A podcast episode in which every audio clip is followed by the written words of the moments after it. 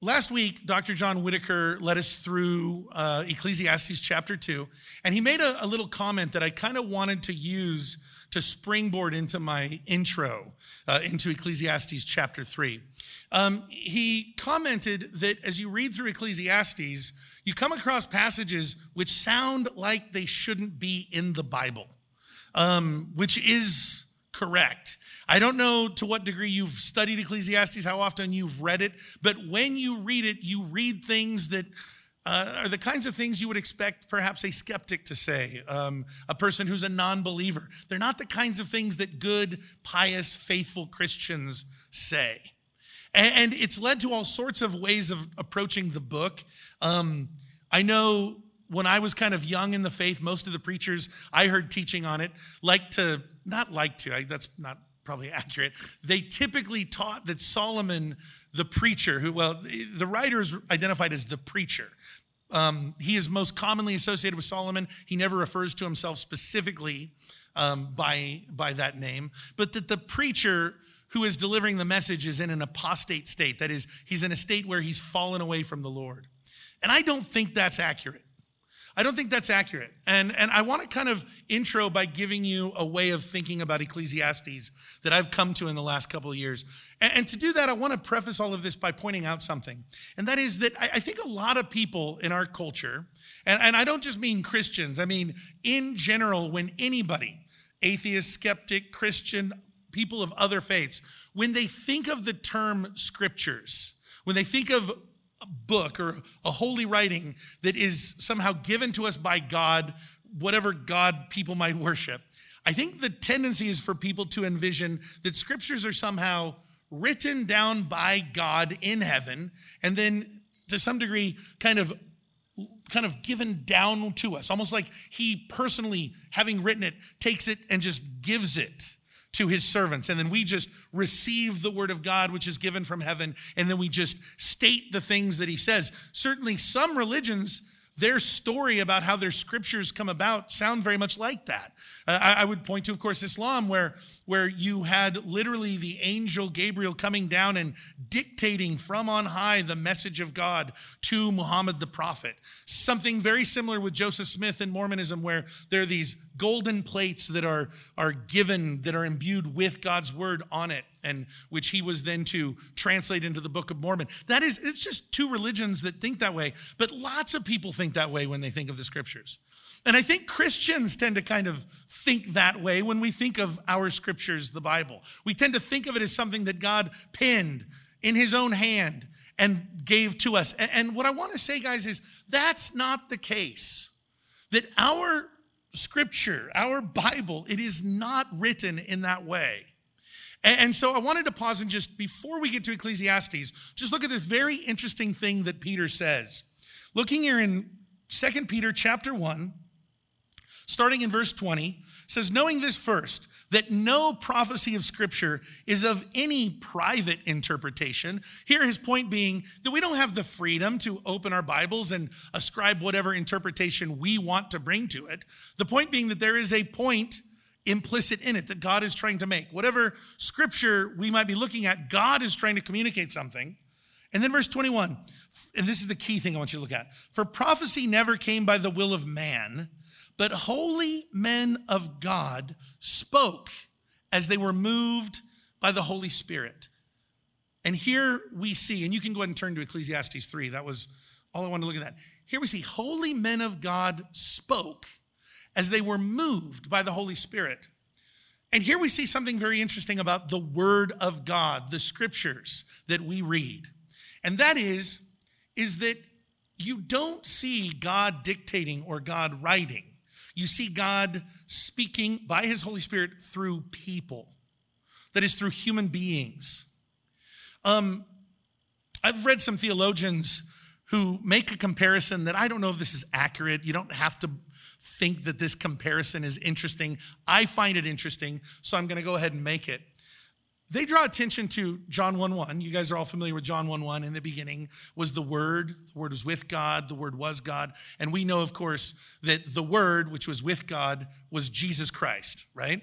So it's interesting that, that the Word of God is, on the one hand, we use that phrase to describe our Bibles. On the other hand, we use it to describe Jesus, our Lord. He is the Word of God. And the thing that the, that's interesting about Jesus being the Word is you have to understand that, well, actually, let me back up a little bit.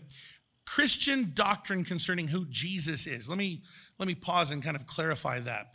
Uh, first of all, make a note. You don't need to turn here. First Timothy chapter two, verse five. First Timothy chapter two, verse five, reveals to us a little bit about the nature of Jesus. I just quoted John one one. In the beginning was the Word. The Word was with God. The Word was God. First Timothy chapter two, verse five.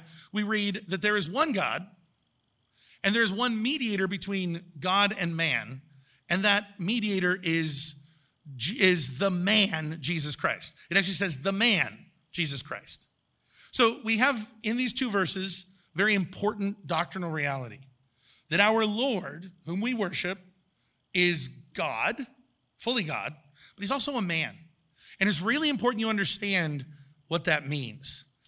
It means that God did not put on a human suit and zip it up and walk around amongst us to kind of make us feel like he was human. It means that God became a human being, like became a human being just like you and me, with one difference in that we sin and he doesn't. But in every other way, he's like us. He was born into the world like us. He had bodily needs like we have. He had to eat, he had to drink, he had to sleep.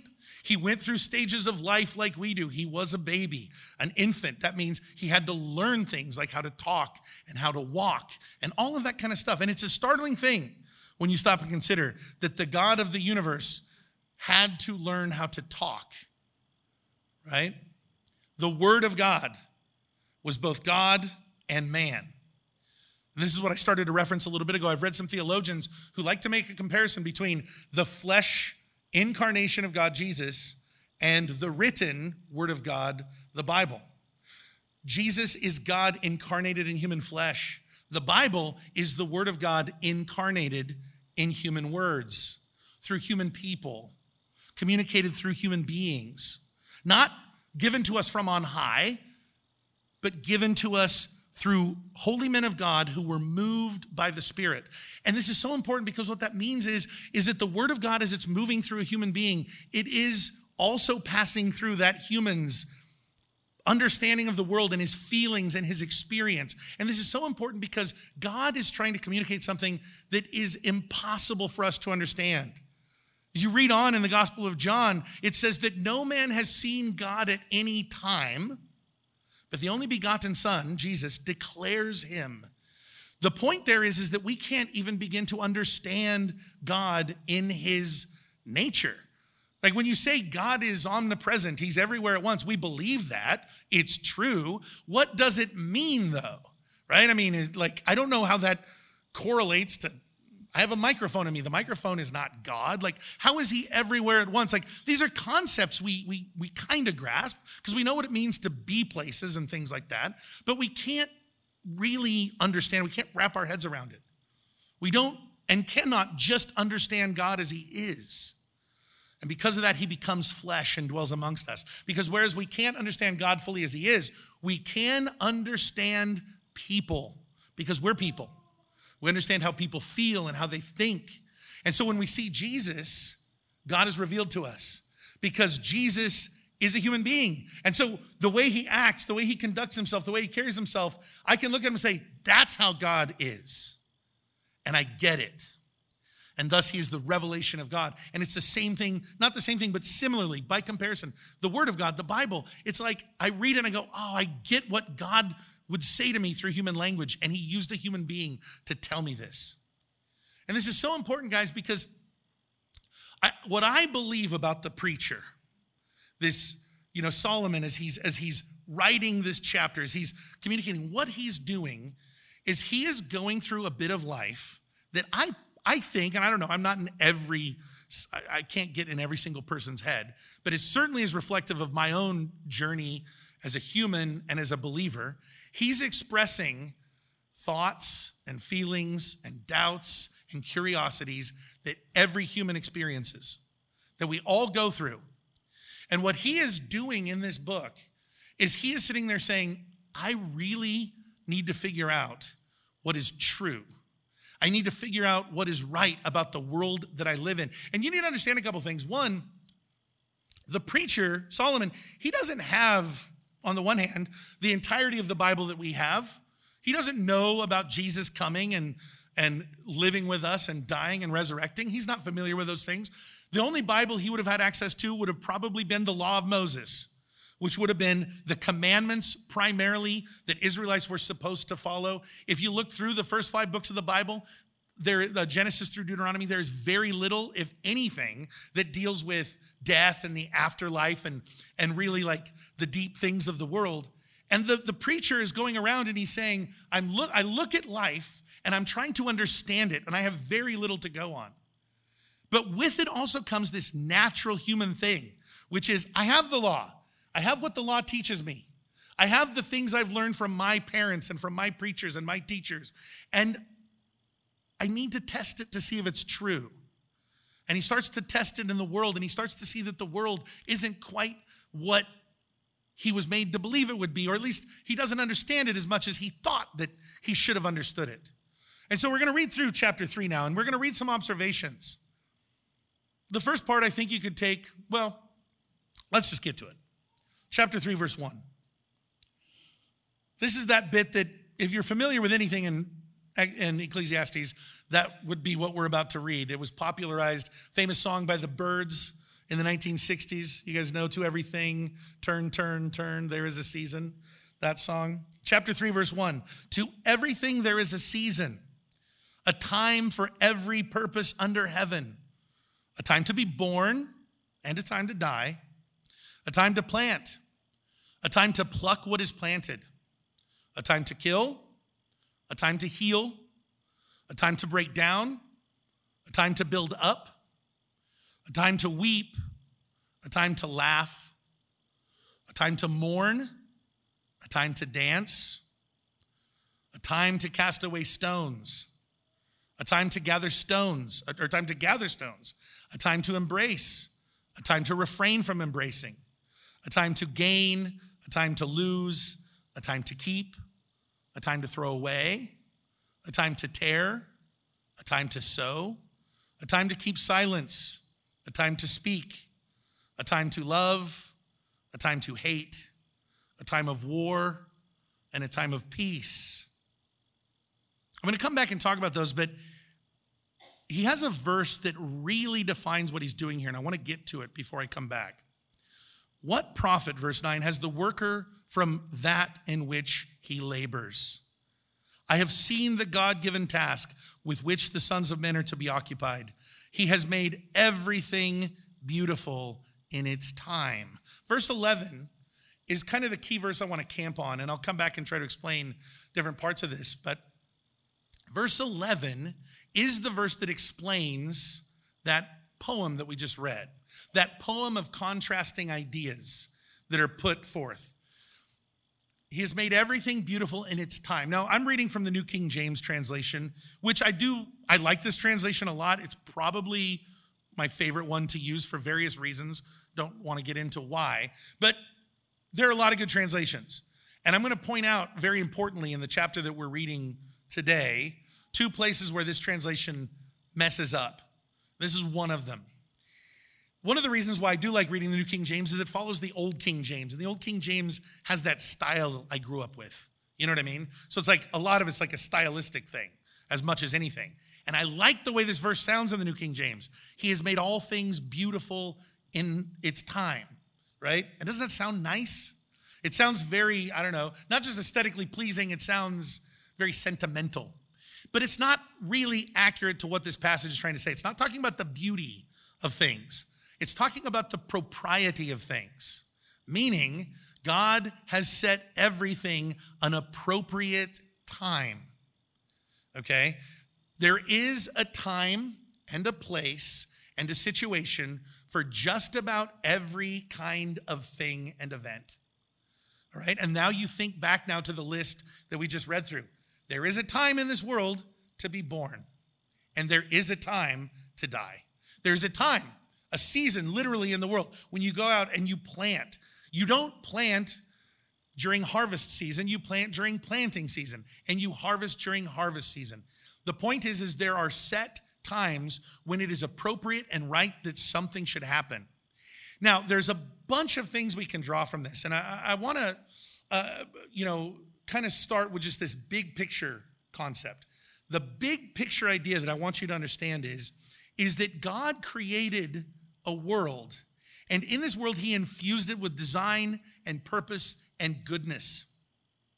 And the design and purpose and the goodness of it was was like there from the beginning when the world should have carried on perfectly without sin, without death and destruction, all that kind of stuff. But with the fall, with Adam and Eve partaking of the fruit, with sin entering into the world, the world we live in has grown corrupt. It has been changed.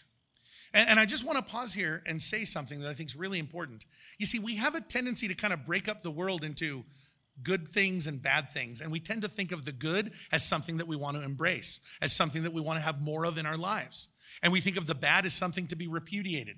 The bad is something that we're supposed to get rid of and do away with, right? But what the preacher is saying here is he's saying, no, no, no, no, no, no. The world as it is has appropriate times and places for just about everything. And, and if you really want to understand the righteousness that God has infused in this world, you have to understand that reality, right? Um, it's the devil, Satan, the flesh, the bad things in this world, they don't have a creative capacity. They don't have the ability to come out and just make evil and, and bring it out into the world and say, look, this is evil and this is the thing that you all need to avoid. No, what they do is they take things that God created that were good and they mar it and they corrupt it and they try to make it such that it is not fitting its right place, right time, right situation. Just a, a great uh, illustration would be sexuality, right? Sexuality is one of those things that is often not talked about, not discussed, because, of course, it's the kind of thing that is meant, and appropriately so, for kind of more private situations. But here's the thing that, you know, there's a tendency to kind of think of sex as bad, but it wasn't. It was created to be good. It was created by God with a design, with a purpose, but in its appropriate or its beautiful time, right place, right time, right person, a situation that God had designed. When does it become bad? When does it become what it ought not be? When it is taken out of its proper place, time, circumstance. That's how things are marred. That's how that's how the created order that God has given us becomes becomes warped and becomes something that it ought not have been. But it's not just about right and wrong in that sense. It's also about our circumstances. It's it's like you see, I go back to a time to be born and a time to die. I've been a part of this church since 1994. And for much of this time, we've had a lot of people. And because of that, I've encountered a lot of people over the years. And over the course of those years, I've, I've enjoyed births. Lots of people that I know having babies. And when they have babies, it's a time of celebration. We get happy, it's exciting, everybody's celebrating. Of course, as social media comes into existence, we're able to get on and celebrate and say, hey, yay, this is awesome, so happy for you guys. Marriages, marriages come into the forefront. We get to celebrate. And, and rightfully so, that's the way things are supposed to go, but also funerals come, right? Death happens. And those you don't celebrate, obviously, not in the traditional sense. Those are very different. With those ones, you're far, you, you know, you, you bring in a totally different attitude, totally different mindset. I bring all this up though, because here's the thing, guys. Um, 2021 was a year in which I think, in spite of the fact that I have been a part of so many funerals, and I have known so many people who've died just because of the sheer number of people that I've known. I feel like 2021 is the first year that I came to have like a, I don't know, a relationship with death that was unlike anything I've ever had. Partly because in January of 2021, my dad passed away from COVID. And I was with him through that whole process. I literally sat in the room with him the whole time while it was happening. And then I was I was there through the whole process of planning the funeral, through the whole process of doing the funeral, through the whole process of like sitting with my stepmom and my siblings and, and all of that kind of stuff. And then six months later, one of my best friends who was like a sister to me, same, passed away. And so I had a different relationship with death than I'd really had before. And there's one thing that became very clear to me as I kind of walked through the process of my dad's death. And that was that I, I had never, I had never, in my opinion, done death, I think, the way that it was meant to be. And I think this is a general thing that Americans tend to do because of this. And I don't think it's just Americans, I think it's humans. But of course, America right now, 21st century, is such a comfortable place to be that it just makes it so much easier to run to the comfort, to run to the peace, right? I, it's like when historically, most of the time, it's like a funeral or a death is a thing to get through oftentimes you feel like the whole event is expedited. Like we have a service and we're going to make it short. We're going to get through it. And then we go and we talk with people and then we, you know, spend some time with family and close friends. And then we go about our lives and life goes on. Right. And that's it. And it's all, there's this feeling of like, we've got to knock down these landmarks and get them done. And then we go about living our lives. And that was just so different from my dad's. And not just because he was my dad, which obviously makes it a different kind of relationship ever. But part of it, I think, is the culture. My dad's from Mexico.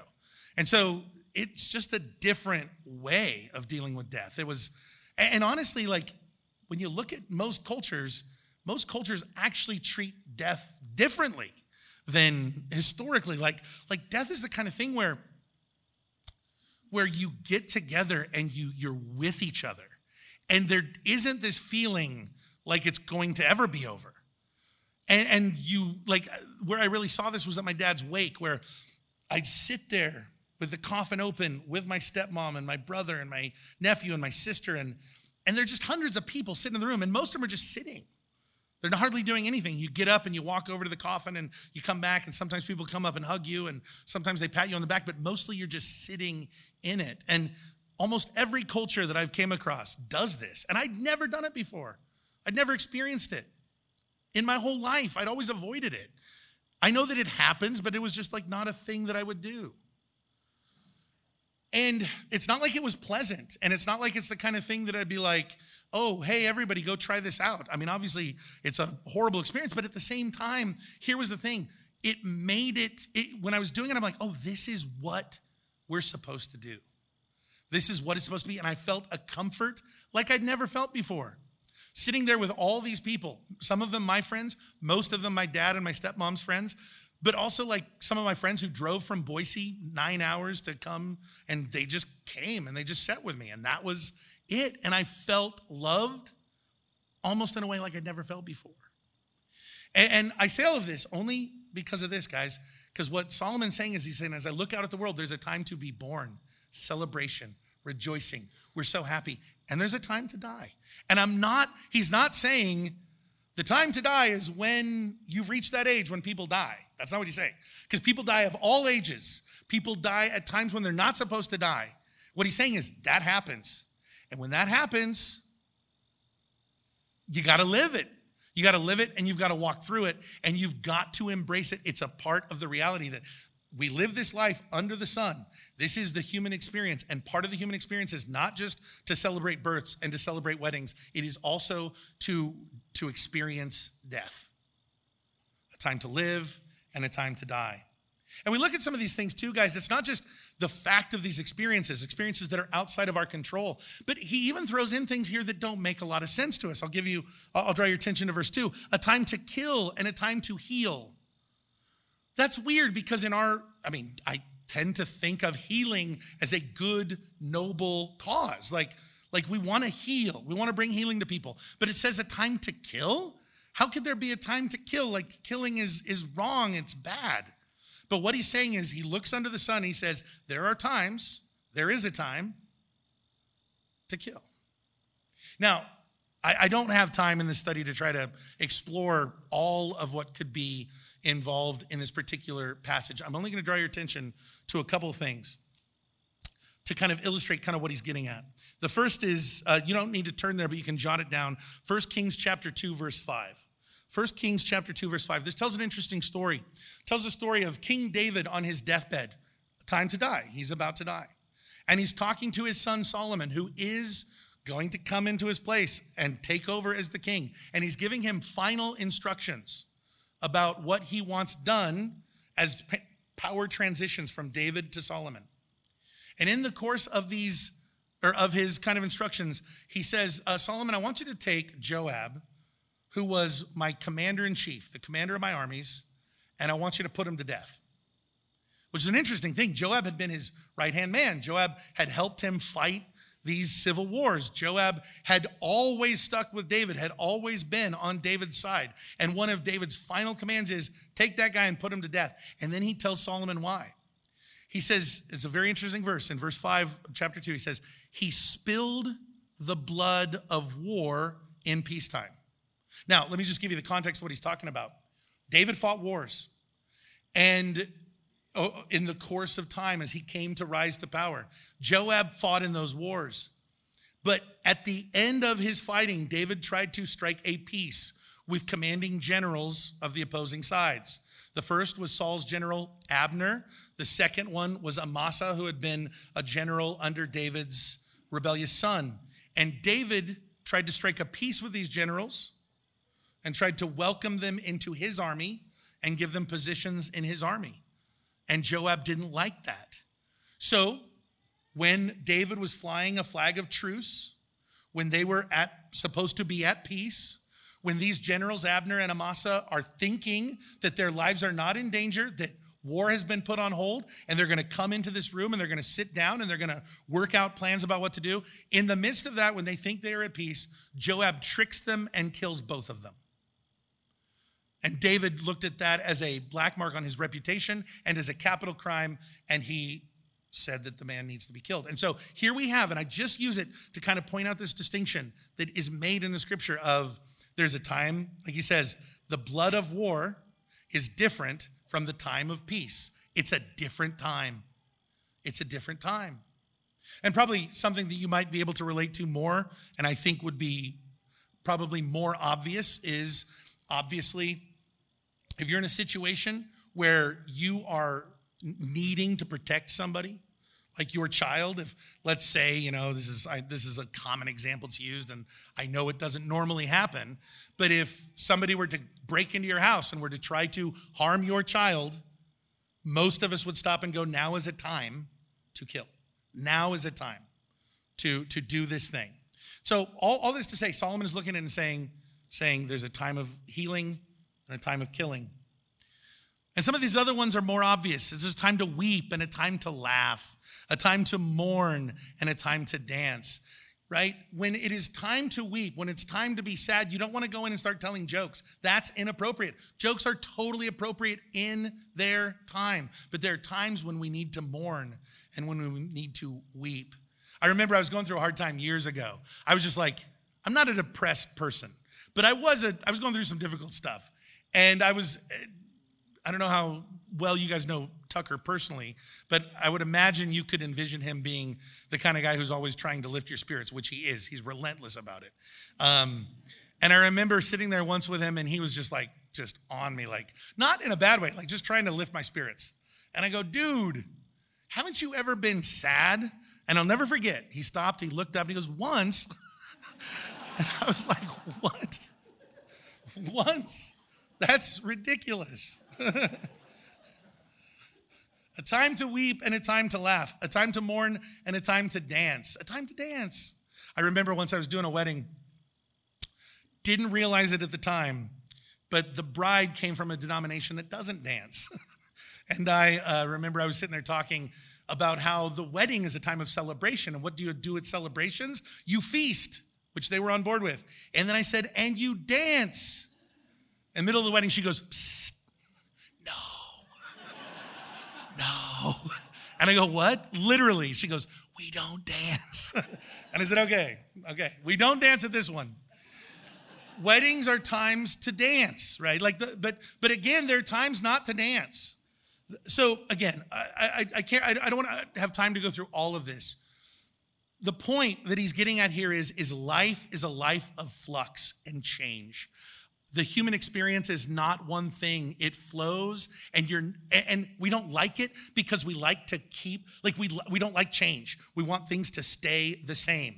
Uh, i usually go to first service. So you guys may not notice but i sit in that seat every single time and it is deeply distressing to me.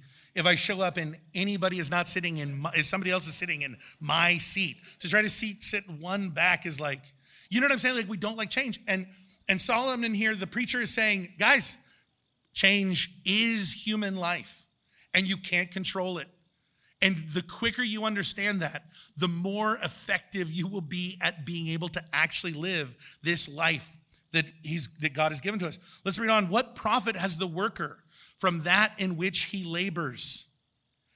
Notice what he's saying here is he's saying, you're working hard to try to have a profitable life. But at the end of the day, with the flux that we experience, with nothing staying the same, the reality is, is whatever you make is going to eventually be lost, if for no other reason than that you will die.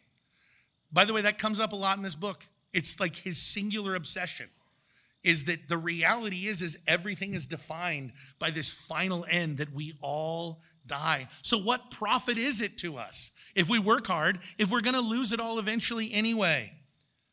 I have seen the God given task which the sons of men are to be occupied. Like, I've watched how people work.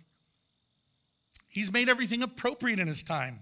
But then there's this other thing. Look at this in verse 11. Also, he has put eternity in their hearts, except that no one can find out the work that God does from beginning to end. Guys, this is one of those books where I have to, and I could be wrong, know that a preacher not the preacher who's writing, who's inspired by God, but a preacher who's trying to tell you what this text means. I can be wrong.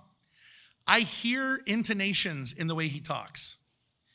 And what I hear here, what I think he's doing here is he's he's expressing frustration. He's not expressing like he's not saying God has put eternity in our hearts isn't that grand. I think he's frustrated. Here's the frustration. And you'll see this come out in the rest of the chapter. We live this life of flux, constant change. We will die. There's a time to die, and that time is for all of us. And in that way, we are not fundamentally like different from animals. We live, we eat, we sleep, we drink, we mate, we work, we die. Fundamentally, that's what every creature on the world or in the world does. There's really no difference. But there is one thing that is different about you and me that presumably, I, I mean, I guess we can't read their minds and they can't talk, is very different about us and the animals and that is they don't think about it. The animal eats and drinks and sleeps and mates and dies, and he just goes about doing it. He's only concerned with what is currently in front of him. And he doesn't think about the big questions that we are wrestling with all the time. Why am I here? Where do I come from? What about the past? How did the world come into existence? What happens when I die? Do I have a purpose? We are plagued by those things constantly. And the preacher sits here and he says, God has put eternity in our hearts. He's put eternity in our hearts, except no one can find out the work that God is doing from beginning to end. We have all these questions and we can't answer them. And he's saying that's so tragic. It would be so much better if we were like the cow who doesn't worry about these kinds of things. He literally eats all the time, and that's it. But we have to think about it. Why am I here? Now, again, I'm reading an intonation, like a tone, but the verse after this, I, and do do you guys do this? I do it all the time. You're sitting there thinking, maybe praying, doing a little bit of both. Like I'll go back between praying and thinking, and I'll think about something and I'll think, ooh, what I'm thinking now is wrong or impious. You ever had that? And then you stop and go, no, God, but I do believe the right thing. You guys do that? I do it all the time. I think that's what he's doing here. He's going, Why have you put eternity in our hearts, but not given us an answer?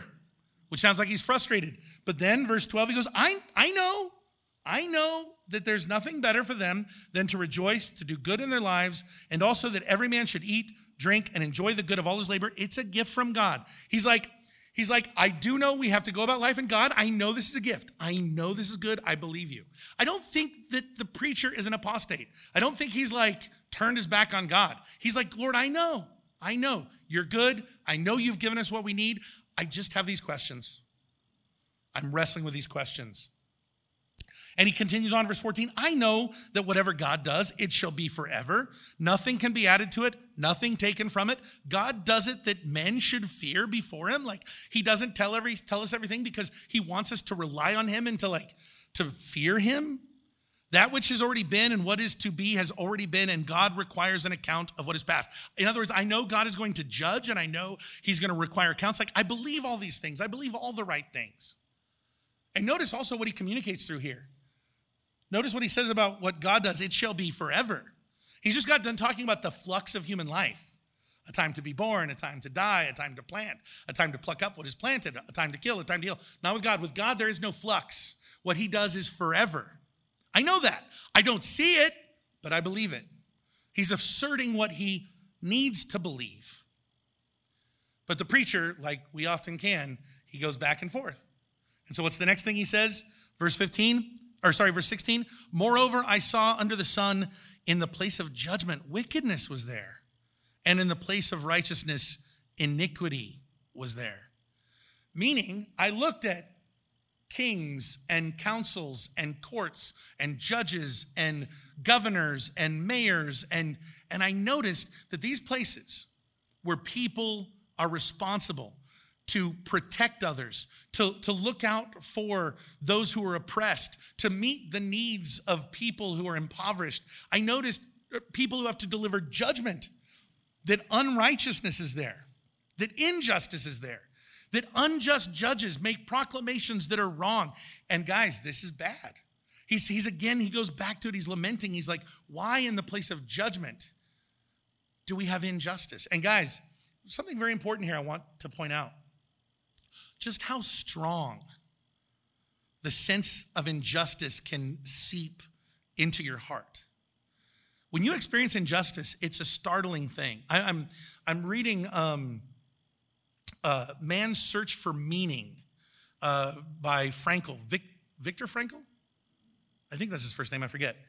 He was a survivor of the concentration camps. And one of the things he talks about in describing his own experience in World War II, being at Auschwitz, is he talks about all the physical horrors that he experiences, the beatings and all of these things. But he says, as bad as the physical pain was, he said the thing that was the worst was the injustice of it all. Being punished for doing something that he didn't actually do. Like they would accuse him of false things and they beat him. And it wasn't the physical beating. He said, as bad as that was, it was not as bad as the reality of the injustice. And, and, and the truth is, guys, you, if you just think about your own lives, like just think about how injustice that you've seen ever just sticks in your head. It can even be nothing. When I was in fourth grade, my teacher did an ice cream party. And I'll never forget, she said, Class, we're bringing ice cream and you're going to stand in line. If anybody says one word, if you talk, you will get no ice cream. There is no way I wasn't going to get ice cream. I love ice cream, and there's no way I was going to talk. I got in that line and I stood there and I was quiet. And I was waiting, biding my time. I remember there's a kid behind me, Danny Compton, still remember his name. He was talking. And I remember looking back at him and kind of chuckling, thinking, Danny Compton's talking. He's not going to get ice cream. And all of a sudden, bam, Mrs. Pyle. She says, Tommy Velasco, you go sit in your desk. You're not getting any ice cream. And I go, What? She's like, Don't you what me? You don't think I heard you? And I'm like, crying. I'm like, Mrs. Pyle, I didn't say anything. She's like, You are lying to me. And I'm like, I am not lying. I was not lying.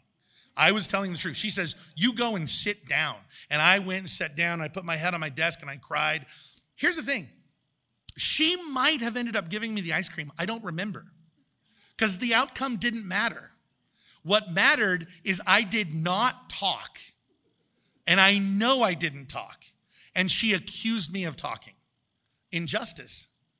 So if we feel it at that low level, think about the great injustices that have been perpetrated throughout the world and indeed are perpetrated or are perpetrated today. I have a friend who sat on death row for 15 years. He used to go to this church.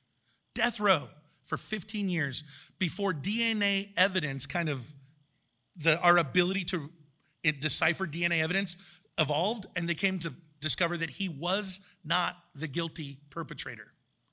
And so he was released. Sorry, And, and, and I want you to think about the injustice of this because it's not just the 15 years of his life that was lost, which is horrible. I, the thing that I can never get past is the 15 years of everybody you know and love thinking you did this horrible thing. And that just happens all the time. And sometimes it happens because unjust judges and unjust prosecutors, or un, sometimes unju- people out of totally bad motivations just do it. And that does happen. And the injustice of it all. And so as he's sitting here looking at this, he's like, life is unjust.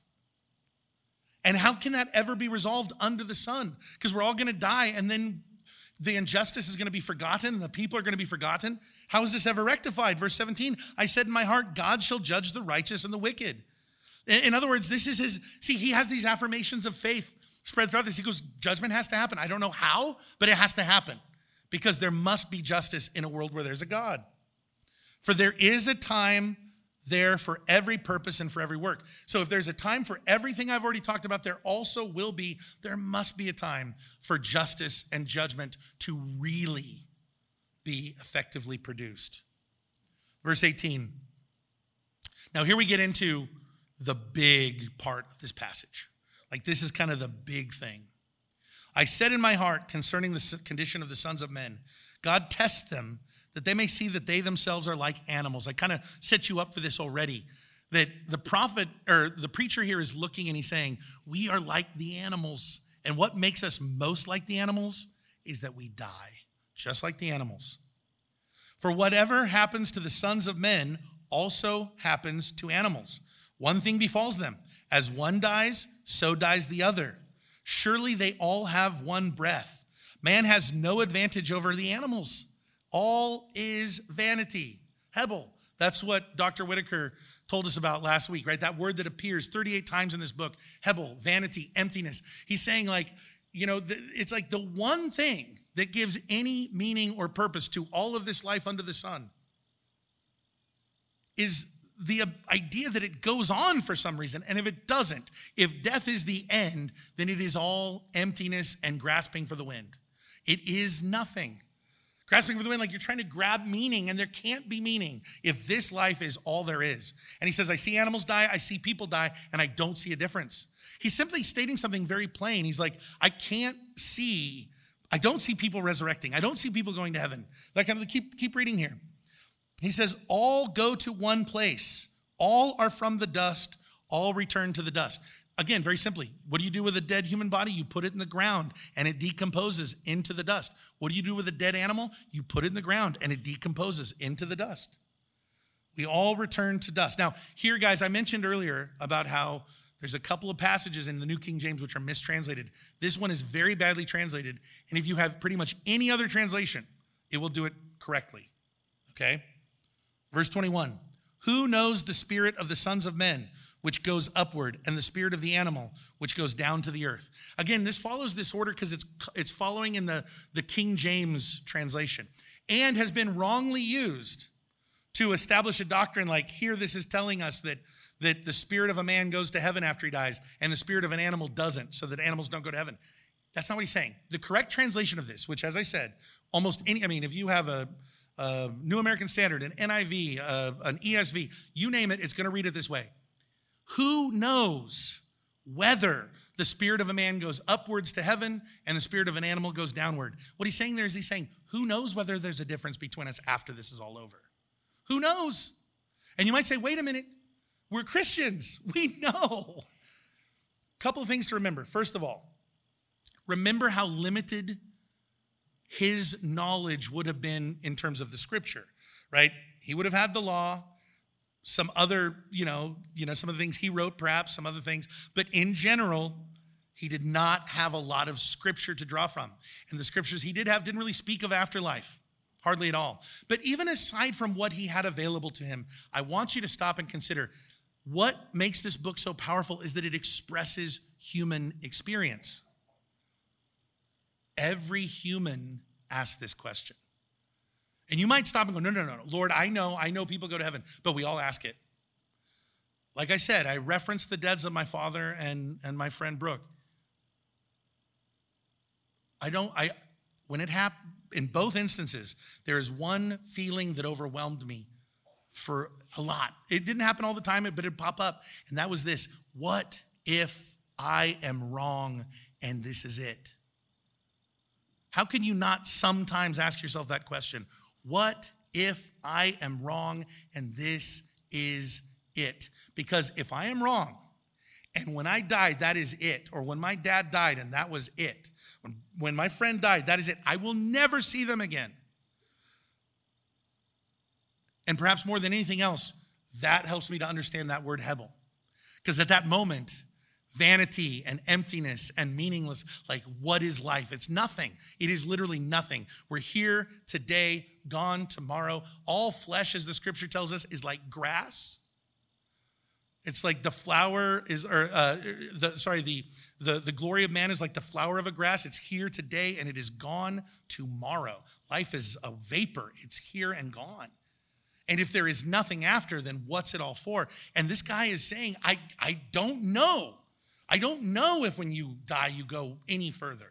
That's what he's saying. And he says, We can't know. Verse 22 So I perceive that nothing is better than that a man should rejoice in his own works. Like, do the best you can in enjoying the things you're doing now, because it's the only thing you definitely have. For that is his heritage. And here's the key verse that I want to end kind of our final point with for who can bring him to see what will happen after him? Here, I really want to make two points. The first is really kind of what I was just saying. The first thing is recognize that when you feel that feeling, when that question arises in your mind, maybe it arises at the death of a loved one, maybe it just arises philosophically. When you're going through your mind and you're going, Do I really know? just know you're not being bad when that question pops up. It's part of what it means to be human. It's part of why I think God allowed this book to be in the Bible. God is communicating, God is teaching us incarnationally, meaning God's word is infusing a human being so that we can see the human experience and how God would communicate to us in that human experience. And people feel this. And it's normal. And you might sit there and go, Sorry, Lord, I do believe, I do believe. I did that. I've done that. But I also know that that thing is there and it does. It's like, I can't like prove it 100% where like I just go, I mean, it's like, I don't see it, just like he doesn't see it. I've never met anybody who raised from the dead. You know what I mean? But then he says, so that's my first thing. Just recognize it's normal and you're not being impious and you're not being a bad Christian. But also, he says, who will show me? And I did want to leave because the, the book of Ecclesiastes, I don't think, is as depressing as it often seems like. But you kind of have to read the whole thing, and we don't have the time to read the whole thing, so I have to leave off the really non depressing parts for later. But I do want to take this last sentence, who can show us, and take you to a passage. This will be our last passage. If you could turn with me to 1 Corinthians 15.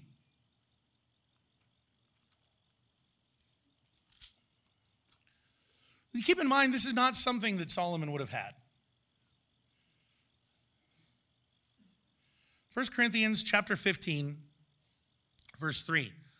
Paul here is addressing the church at Corinth, and he's addressing the fact that there were people in the church who didn't believe in the resurrection of the dead, actually believed it didn't happen.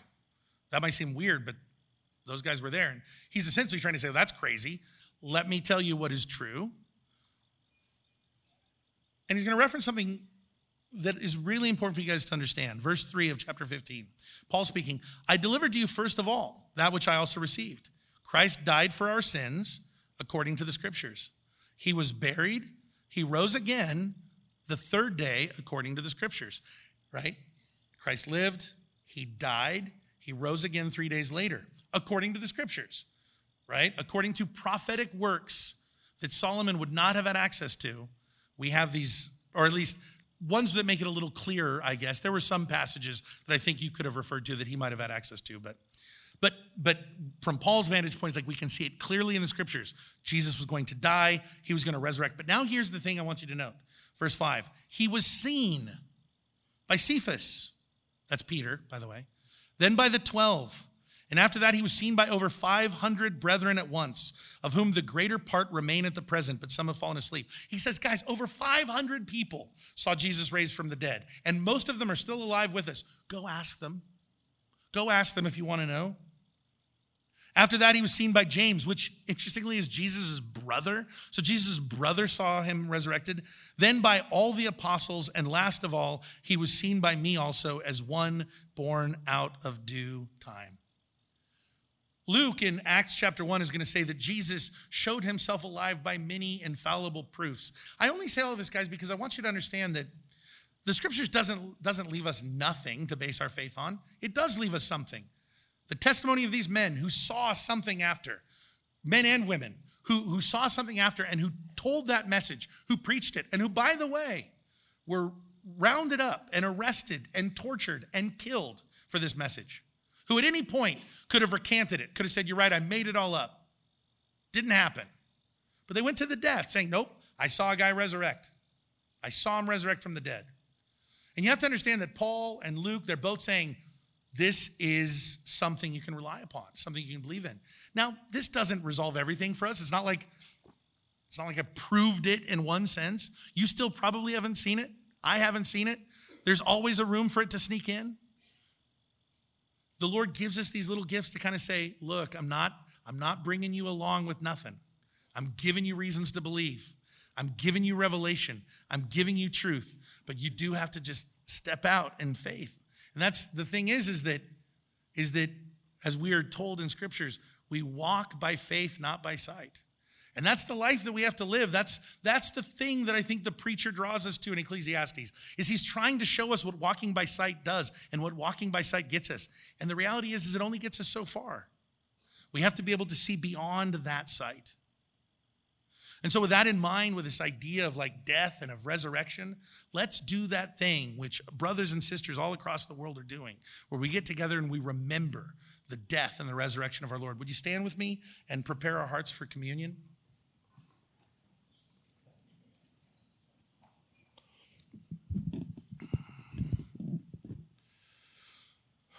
As you receive the elements, as you receive the bread, and as you receive the cup, remember what it symbolizes that the bread that you're looking at, which is perishable, something that is very much like grass, here today, gone tomorrow, something that will be gone the moment you consume it, it represents Jesus's perishable body.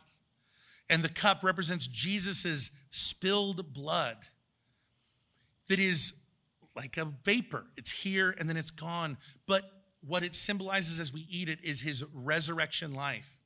The fact that that he resurrected with a new body that is imperishable, that will not ever go away, that is not like grass or like the flower of the grass, that is here, is here and will go on forever. Remember those things as we partake today. Join me in prayer. Father, we love you. We, we're so thankful for your word, for the example that you give to us through it, for the instruction that you give us in it. Our prayer, Lord, is, is that as we do prepare our hearts for communion, Lord, that we would remember the many sure proofs and like the, the strong foundation that you have given to us, Lord, to receive from you by faith. We're thankful for the sacrifice of our Lord. We're thankful for his death and we're thankful for his resurrection, which gives us life. And we pray that as we do finish up in worship and as we finish up in communion, God, that you would be glorified. Be glorified, Father. In Jesus' name.